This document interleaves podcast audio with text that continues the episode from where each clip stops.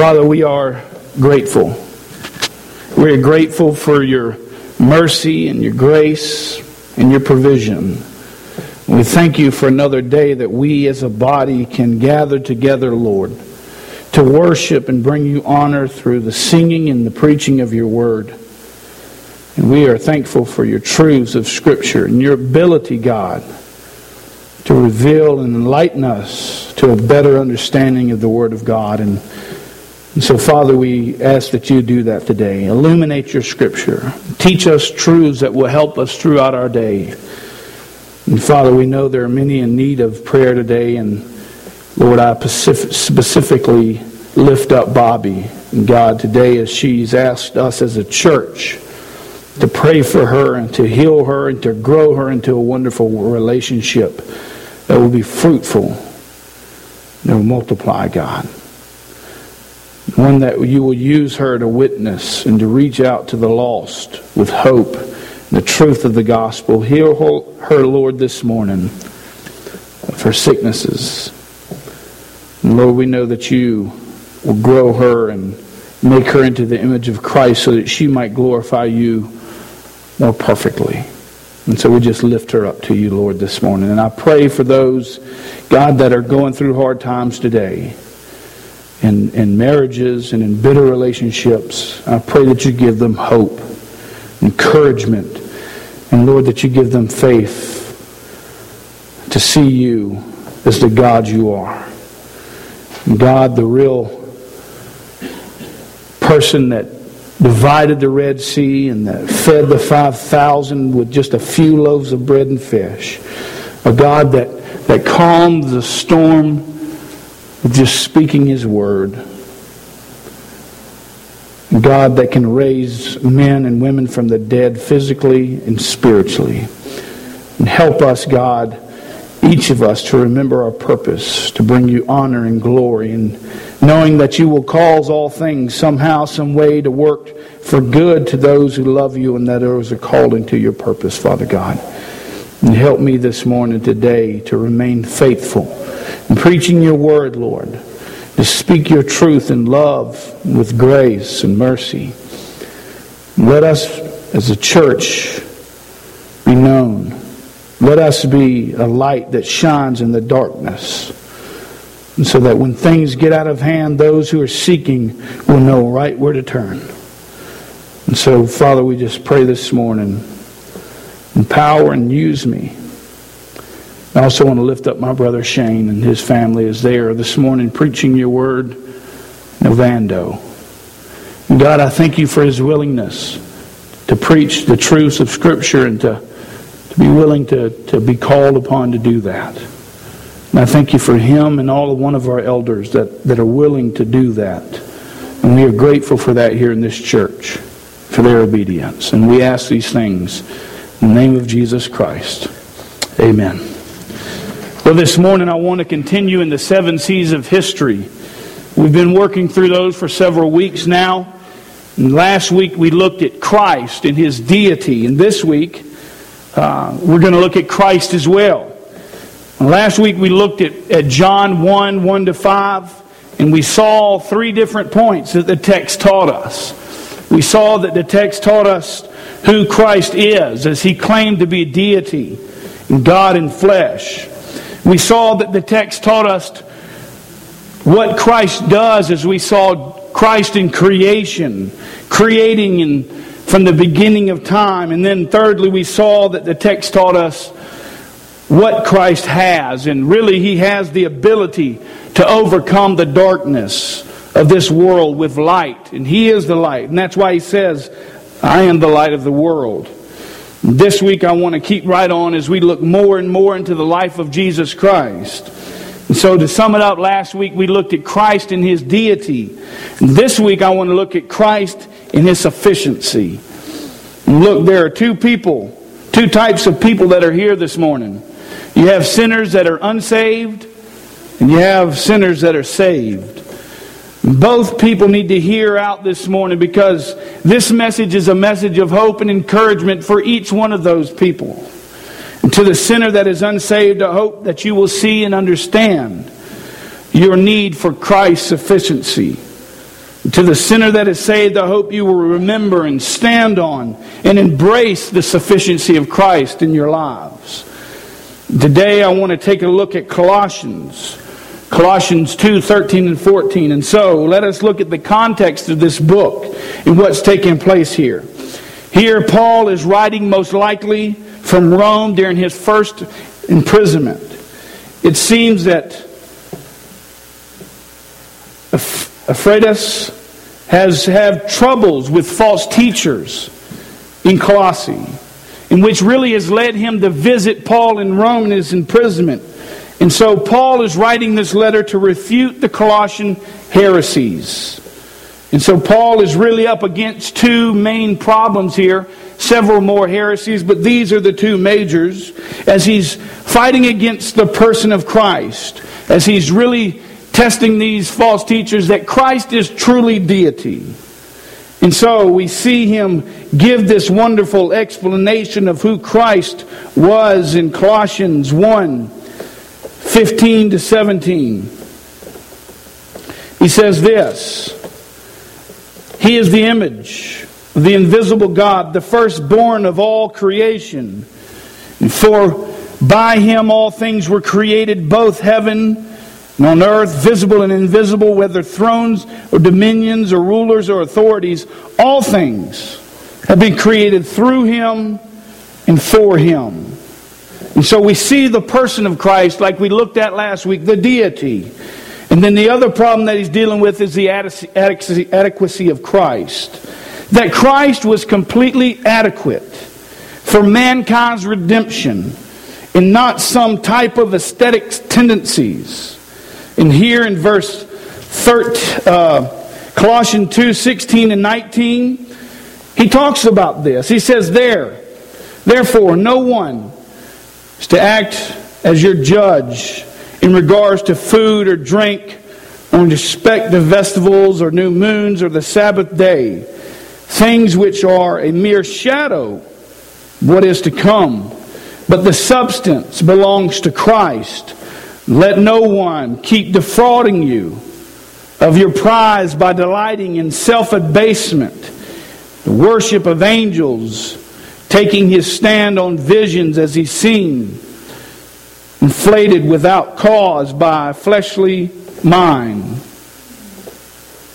and not holding fast to the head from whom the entire body being supplied and held together by the joints and ligaments grow the growth which is in Christ. For those who may be wondering what ascetic tendencies are, I, I, was. So I had to look it up for myself. So I want to be give you the opportunity to understand what that is. And really, what that is is the, the practicing, of self denial as a measurement of a personal or, or especially a spiritual discipline. And so these were, were practicing these things that they thought were making them more holy and more spiritually disciplined. And so this morning, I want each of us to see and understand, as Paul was trying to teach Christ's sufficiency. And so this morning, if you will, let us read our text Colossians 2 13 and 14. It's a short two verses, but let us begin. When you were dead in your transgressions, the uncircumcision of your flesh, he made you alive together with him, having forgiven us all our transgressions having canceled out the certificate of debt consisting of decrees against us, which was hostile to us, he has taken it out of the way, having nailed it to the cross. Three points, I think, this morning that we need to understand in this passage to help us see the sufficiency of Christ is this. Number one, we need to understand what we were. Number two, we need to understand what we are. And number three, we need to understand what he did. What we are, what we were, what we are, what he did. And here in verse 13, the first half of this verse, Paul is really saying to us, This is what you were before. He says, When you were dead in your transgressions, and the uncircumcision of your flesh. The key word here is when you were. He's showing past tense, assuming. Paul is trying to point out, point out Before you became a believer in Jesus Christ, you were dead. And the question is, how were you dead? And you were dead in your transgressions and the uncircumcision of your flesh. And Paul is trying to have us understand something here. Point number one is that it brings us to understand what we were. Let us define two terms this morning. I think it's important to understand this. What just what transgression is and the uncircumcision of our flesh. Well, in the Greek, transgression means paratomai. means transgression, it means trespass, it means sin or fault. It really gives an imagery of one making a false step as so to lose footing. You know, yesterday I believe was opening day of deer season and with a rifle. And so, uh, me being out of state, I decided to go buy an out of state license. And so I'm bow hunting and I'm out there yesterday afternoon. I'm walking through these hills. And I walked up to this edge of this kind of a ravine, what we would call a canyon back in South. But here it was probably just a little hill. And, and I thought, you know, this is a perfect place to sit. There's trails crossing down in the bottom. And so if I just sit here, I might catch something coming through. And as I got settled in, I slipped. And I about fell down in that canyon. And so that kind of gives the same idea. It's, it's a violation, uh, an offense of wrongdoings. And if I'd have stepped off, I'd have made a wrongdoing. And so praise the Lord, I didn't. And I didn't get anything either. And so the New American Standard translates this word as transgression. The ESV tr- translates it as trespasses. And the King James Version translates it as sins. And really, I think all these bring the idea together which Paul is trying to communicate. What he's saying is that you were Gentiles without the law and therefore living in sin. And so, next, we want to try and understand what the phrase uncircumcision of your flesh is. This phrase really designates Gentiles. It means Gentiles. You may ask why? Well, for the Jews, the practice of circumcision brought them into the covenant of God's people and bound them by his covenant. But the Gentiles, they were not circumcised in the flesh. And Paul, I think, makes this really clear as we look in Ephesians 2, chapter 2, verses 11 and 12, when he reads this.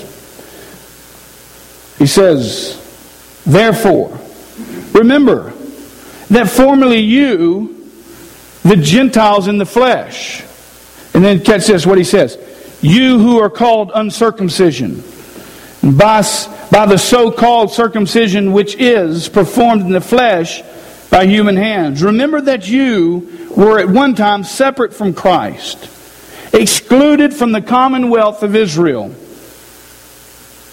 and strangers to the covenants of the promise, having no hope without God in the world. Listen, if you're not a Jew, that makes you a Gentile. And for us, this was huge. And I think that's why it's so important as we see Paul on his on his road on Damascus as he was traveling and God appeared to him, Christ appeared to him. He said, Who are you, sir? He said, I'm Jesus, the one you're persecuting.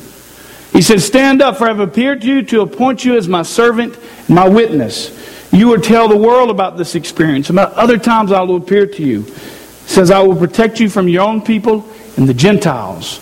He says, Yes, I'm sending you to the Gentiles to open their eyes so they may turn from darkness to light and from the power of Satan to God, and they can receive forgiveness by their sins who are set apart by what? Faith in Christ. And so we need to understand this is a wonderful message for us as Gentiles because without Christ, we had no hope, we had no chance. And so, what Paul is saying here is that I, or you, or we, were in violations to God's standards before Christ came into the picture. You couldn't uphold the law, I couldn't uphold the law because you didn't have it, and we didn't have it. You were no part of the covenant relationship with God because of the uncircumcision of the flesh. This is not some new teaching, by the way, in which Paul is giving us. We see is again in Ephesians 2 1 to 3, he's speaking here. He says, In you were dead in your trespasses and sin in which you formerly walked according to the course of this world, according to the prince of the power of the air, the spirit that is now working in the sons of disobedience. Among them were two have formerly lived in the lust of the flesh and indulging in the desires of the flesh and of the mind, and were by nature children of wrath, even as the rest. And so Paul is saying, Remember what you were. Remember. You were hopeless in need of a Savior, and, and He, God, provided a way. We too sometimes need to remember what we were like before Jesus Christ. And I don't know about you, but the life I lived before Jesus Christ was a life of heresy, of self indulging in the lust of the flesh and of the mind. That was my life. And so sometimes we need to be reminded of what we were. You know, sometimes when I go back home from college, or maybe even when I travel back, somebody says, Stuart, I can't believe you're a preacher. You, of all people? A preacher? Get out of here. Because they understood what I was before Christ came into my life. And Paul gives us a great picture, I think, of what life looked like in our old self. And so we see this in Colossians 3 5 and 9. Colossians 3 5 and 9, we see this that he speaks of immorality, of impurity, of passions and evil desire, greed, calls us sons of disobedience, and anger and wrath and malice and slander, abusive speech. This is what we look like before. So I want to challenge you today to evaluate. Are you living in the old life still, or are you living in the new life? Because these are examples of the old life. As you look in your earlier pagan days, you were dead morally and spiritually and truly unable to choose the things of God because man is totally depraved, unable to save himself. And I think that's a wonderful message as we see that none seek after God, no, not one. Why? Because we're totally depraved. And if God, in His grace and mercy, didn't first draw us to himself, none of us would be believers. But God, He draws individuals to Himself, and that's why it's important. When you feel like God is calling you to repent of a sin or turn back to God or even turn to God for the forgiveness of all your sins, that you don't ignore it. Because unless He draws you to Himself, you can't seek after God. So, we need to understand that. Paul is reminding these Christians here in the Colossian church remember where you came from, remember what you were. And really, we see this teaching from the Old Testament all the way into the New Testament. In just a few examples, we see in Deuteronomy 24 18, he says this But you shall remember that you were slaves in Egypt, and that the Lord your God redeemed you from there and therefore, I'm commanding you to do these things. In Matthew 16 9, we get an example. Do you not understand or remember the five loaves of the 5,000 and how many baskets full you picked up? And then in Luke 17 32 to 33, he says, Remember Lot's wife. Whoever seeks to keep his life will lose it, and whoever loses his life will preserve it. Listen, it's important that we remember. I'm not saying go back and remember every sin that we ever committed because when we become one with Christ, those are wiped away. But we can learn from our mistakes. Paul, in the midst of these false teachers, wants his people to understand and remember what they were. Why it was important to remember what they were. And I'd give you a couple of examples because I think one, if we remember what we were or where we what what happened in our lives, we can think and keep about remembering the mistakes that we made so we don't make them twice. It can help us understand just how much God has done in our lives. It's a good reminder. And really, it's a, another reason I think that throughout Scripture, when God did great things in the lives of the people, they set up altars as a reminder of what God had done. And I tell you today, I think we failing doing that. We need to set up altars in our life of the things God has brought us from and brought us through as a reminder of how good God is. Because I tell you, I'm guilty just like anybody else is. I, I quickly forget how God has done, how God has provided. And I fall right back into my own understanding and my own ways sometimes. When I simply need to set up an altar and says, this is a reminder of what God did in this situation. I believe we need to understand what we were prior to Christ. But I also believe we need to understand what we are. Colossians 2:13 in the beginning he says, "He made you alive together with him." And so while we were dead on our sins, not in the covenant that the Jews were in, he Christ made us alive together with him. So I ask you this morning, what are you? Really, you can fall into two categories, folks. Either you're alive with Him, Christ, or you're still dead in your sin and trespasses. Either you're dead or you're alive. Either you're for Him or you're against Him. And this is why it's important that we not only understand what we were, but also what we are. You need to know personally that you are alive today in Christ. And so the question to be is how are those that are alive in Christ made alive in Christ? How are they able to be alive in Christ? What does that look like fleshed out? And I think the text gives us a simple but complex answer. He says this He made you alive together with Him, Christ. Christ makes you alive. And Paul says, don't, don't be taken away by these false teachers who are trying to delude you into another way of being made alive. Teaching other ways. That's why he says, don't be distracted from the person of Christ. Don't let them tell you Christ isn't who he claimed to be. Don't be taken away by philosophy or vain deceit. Don't be distracted by human traditions. And don't fall into some angelic hierarchy that somehow bridges you between man and God. Understand, Colossian church, that Christ is the one who makes you alive. That's his point to us. He says, But now you've been brought to life again. Your old life is gone. You've been brought to life through Jesus Christ, whom himself was once dead and now has been raised back to life again.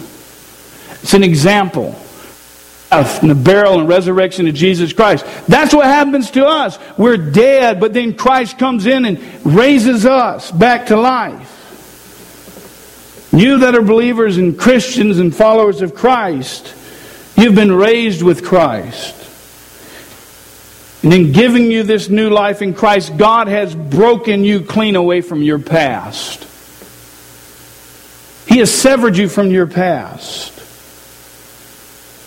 And so that is why we can say that we are truly free because the Son set us free, and therefore we are free indeed because Christ makes us alive. Yeah, we see what we were. I see what I was, and I see what I am now what we are, and that is alive in Christ, seeking to do the things of God. He who loves me will keep my commandments. Listen, I'm not a work based salvation guy by no means, but I truly think that if Christ has regenerated your heart, if He's changed you, He's made you a new creature in Christ, you can't help but desire to do the things of God. It, it's, it's like peanut butter and jelly, they go together. Nobody wants to eat plain bread. Well, nobody wants to see a Christian who's not living out what they claim to be. And so we read the latter part of verse 13. Colossians 2:13. having forgive us all our transgressions. We know this means that God has forgiven all of our sins because we know the King James translated sins. ESV, trespasses. New American Standard, transgressions. They all mean sin. And so this is why it's important for you and for me and each one of us listening to understand what we are. Paul set up a great, powerful statement. And as he says in this way, see what you were, unable to save your own soul, needing someone to bring you out of death and into life. In Christ, the only perfect, complete deity has made you alive with him. The sins of mankind, listen, were paid for on the cross of Jesus Christ. And there's nothing you could have done, nothing you could have achieved, no one you could have worshiped, no human tradition that you could have followed that would have made you alive in Christ. And in the midst of the context, this is what Paul is fighting against. These false teachers are trying to make other ways. And he's simply saying, No, my brother, Christ sufficient. Only that great love of Christ have we ever really seen. We see in Ephesians 5 2 to 1, therefore be imitators of God as beloved children and walk in love. Why? Because something has happened. Just as Christ has also loved you and gave himself up for us. It's an offering and a sacrifice to God. That's what makes us alive in Christ. God demonstrates his love toward us, not us toward him. And that while we were yet still sinners, Jesus Christ died for us. Because Christ has, been, has forgiven all of our sins, we need to understand who we are. We need to be able to stand firm in that. I'm forgiven for my sins. There's hope in that. There's grace in that. There's mercy in that. That the reality that our sins, past, present, and future, have been redeemed. That doesn't mean we, we need to live in sin consistently. That's not the mark of someone that God has changed. Brought back from the dead, or the theological term, one that God has regenerated.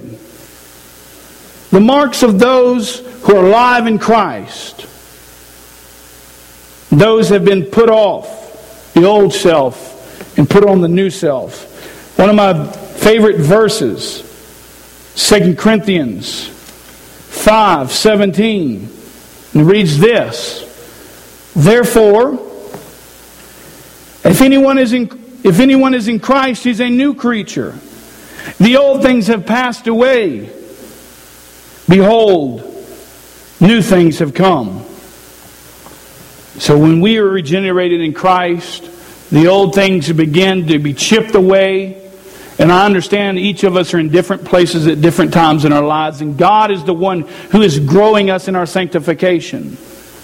But we need to understand as believers that we need to seek God in His ways so that we can be grown in our sanctification, that we can become to look more like Christ, so that people will feed to us for problems. They will feed to us for help, and they'll stop going to the world in drugs and alcohol and, and all of these other sinful things for their help. We need to be the ones that give them hope.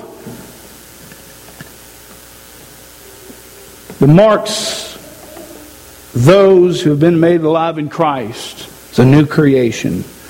And really, we find that here in Colossians chapter 3, verse 12 to 13, as we looked a minute ago at what a picture of the old self looked like. Here, Paul gives us a picture of what the new self looks like. He says this So, as those who have been chosen by God, holy, beloved, Put on a heart of compassion, kindness, humility, gentleness, patience, bearing with one another. forgiving each other. And whoever has a complaint against anyone, just as the Lord forgave you, so also should you.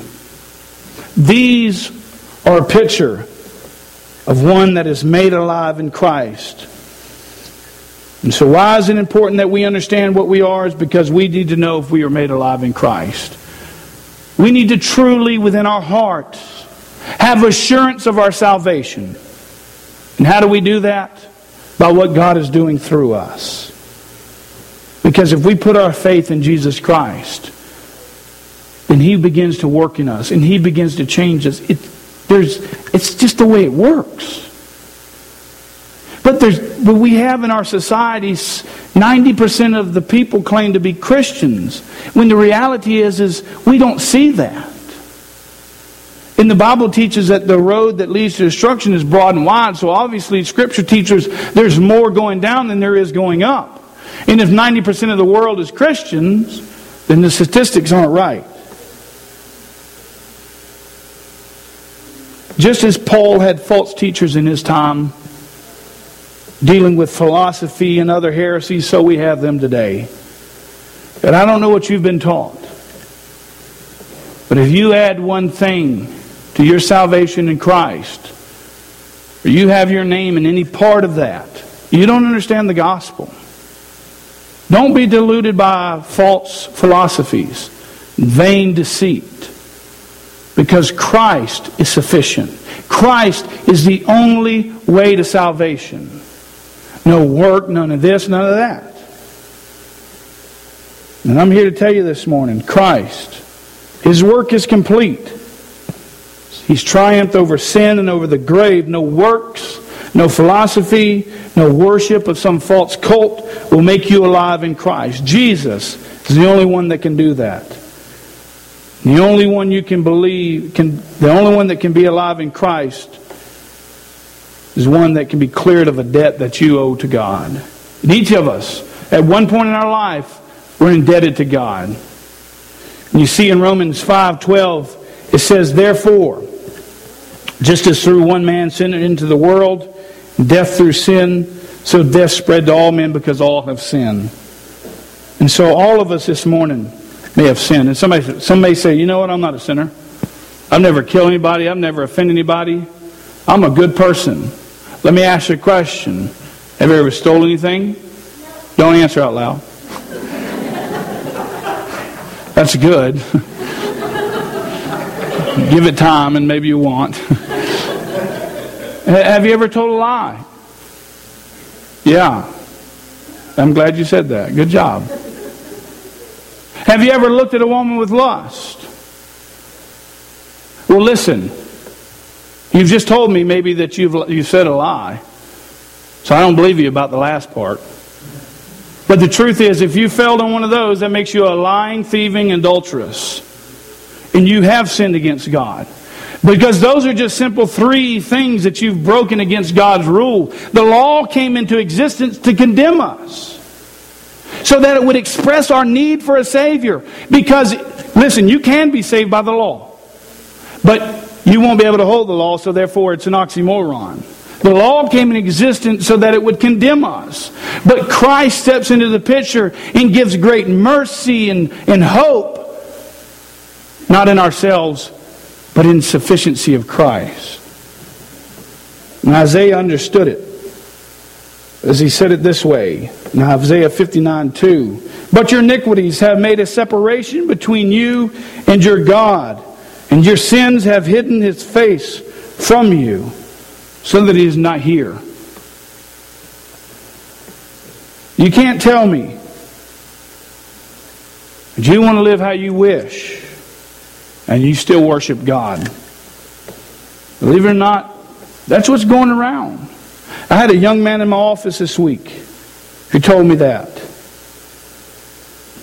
No, you can't. Your sins have hidden his face from you.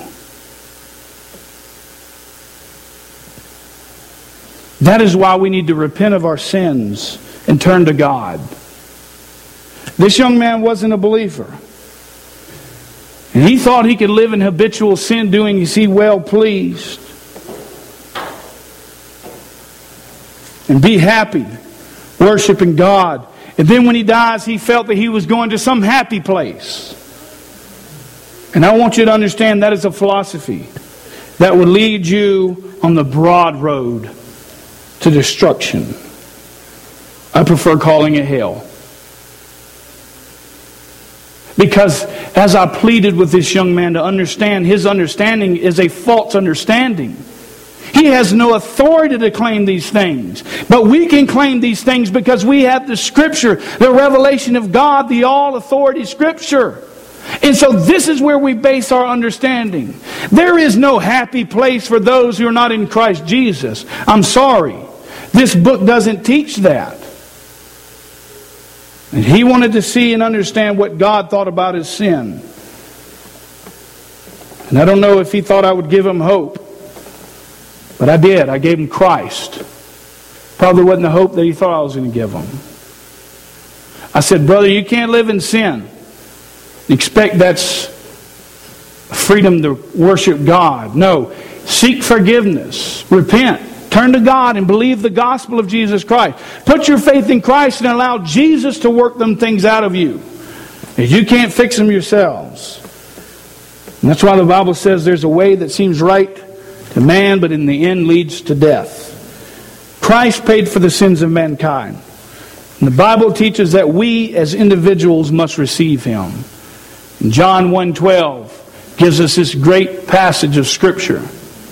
As he says, but as many as received him, to them he gave the right to become children of God, even to those who believe in his name.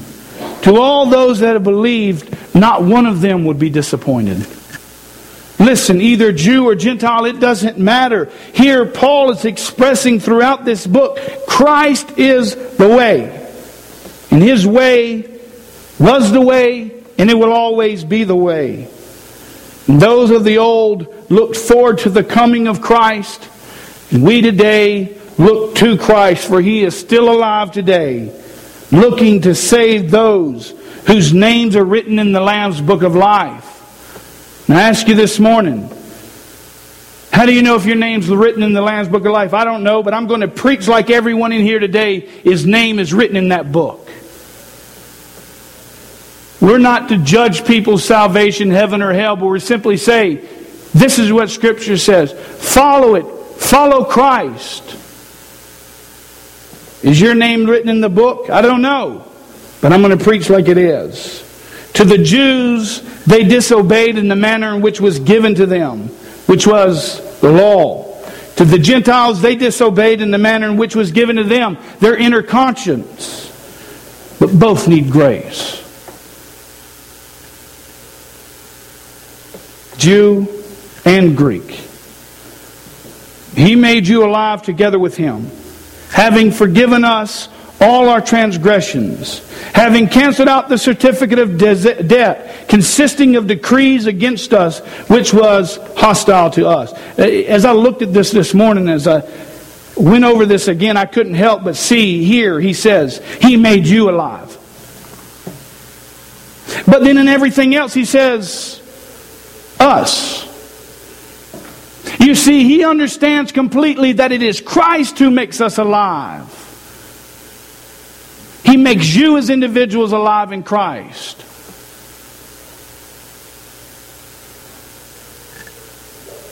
But for us, transgressions been canceled. Certificate of debt consisting of decrees against us which was hostile to us.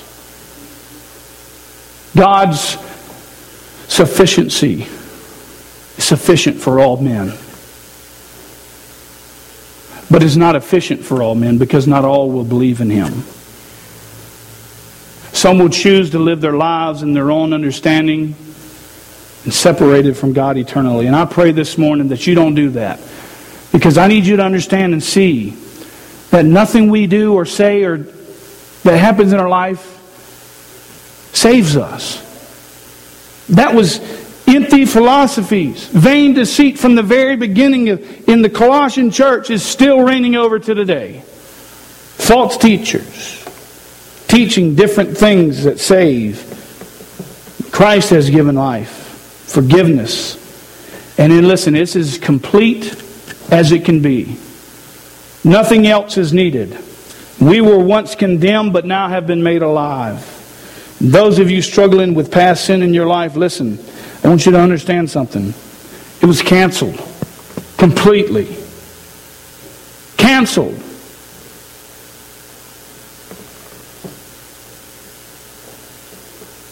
It was as if you owed someone a debt you couldn't afford to pay, an amount of money that was astronomical. And they signed off on this debt, paid in full. And that's what Jesus Christ did. As he hung on that cross and he said, Tetelestai, it is finished. There's nothing else that needs to be done. The sacrifice has been made. You don't have to sacrifice lambs. You don't have to do these certain acts of withholding yourselves so you can be more spiritual. No, it's finished. You stand on the promises of God and take that forgiveness in which Christ has set you free and be free. And those believers, listen, that are living in habitual sin, we're sinners. And we all fall short of the glory of God. And the reality is, is I sin and you sin, and that's just the way it's going to be until we see Christ face to face. But if you look at my life, and you take a picture of every time I've done something wrong, then you'll say, that man's a sinner. If you take a, picture, a video of my whole life, you will see a progression of growing and growing and to be more like Christ. And that's what we need to do. And that's why it's hard for us to judge individuals because we don't know where they were, what they've become. And all I'm saying here is that if you are living in an habitual sin, if there's a sin that keeps tackling you and beating you up, nail it to the cross. Because that's what Christ did. Stop letting it defeat you and hold you down.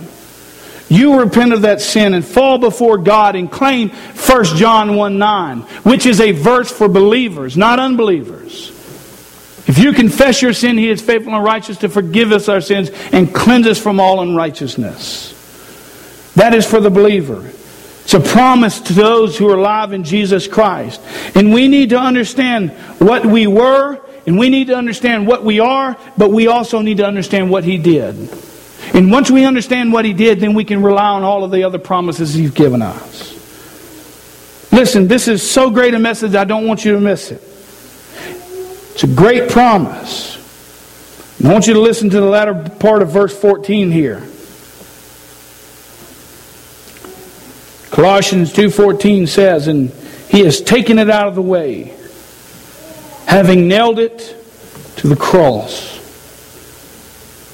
What does it mean that he has taken it out of the way? What is it? He has taken it out of the way. What is it? It's the certificate of death that condemns us before God. what does it mean he's taken it out of the way? He's removed it from our midst.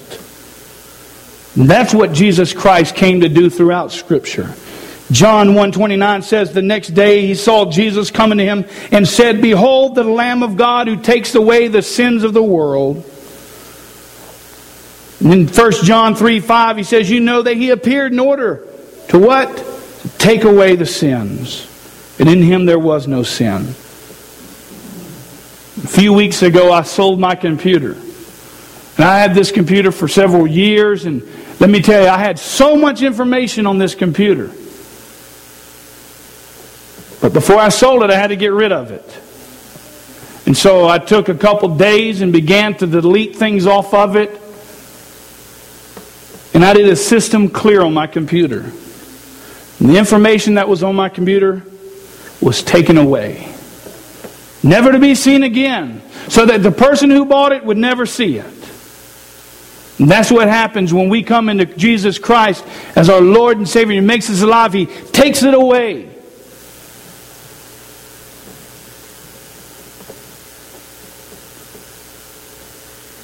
Christ, by his cross, releases his people not only from the guilt of their sin in their lives, but from the hold that it has on them. And so if you are a believer and not holding to this truth, you are letting Satan hold you down.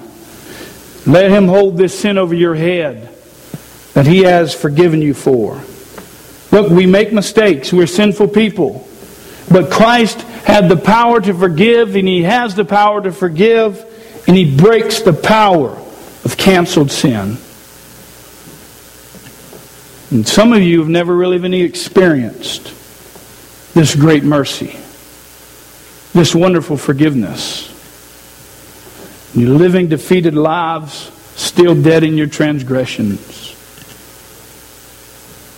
And Christ has accomplished the work to overcome that. But you lack one thing. Believe on the name of the Lord Jesus Christ and you shall be saved. There's nowhere in Scripture that says, accept Jesus in your heart. Believe. And when we believe, it causes actions in our lives to prove what we believe. Faith. Believe.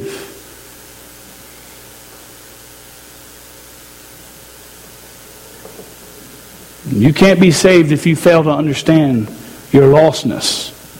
You have nothing to be saved for. Your sin, your offense against the holy and just God, your separation between yourself and God. That's what you need to understand. And when you understand that, you can step out of this and into that, putting your complete faith in Jesus Christ.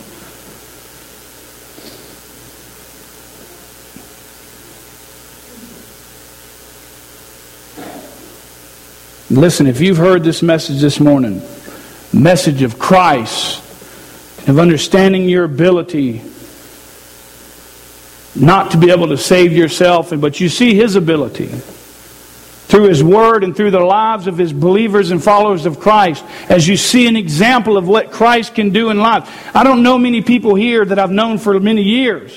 But I'm sure and I hope that you've seen somebody's life, that God has begun to grow and sanctify and make more into the image of Christ. Look at what God has done. If you see His ability and His wonderful work, the cross,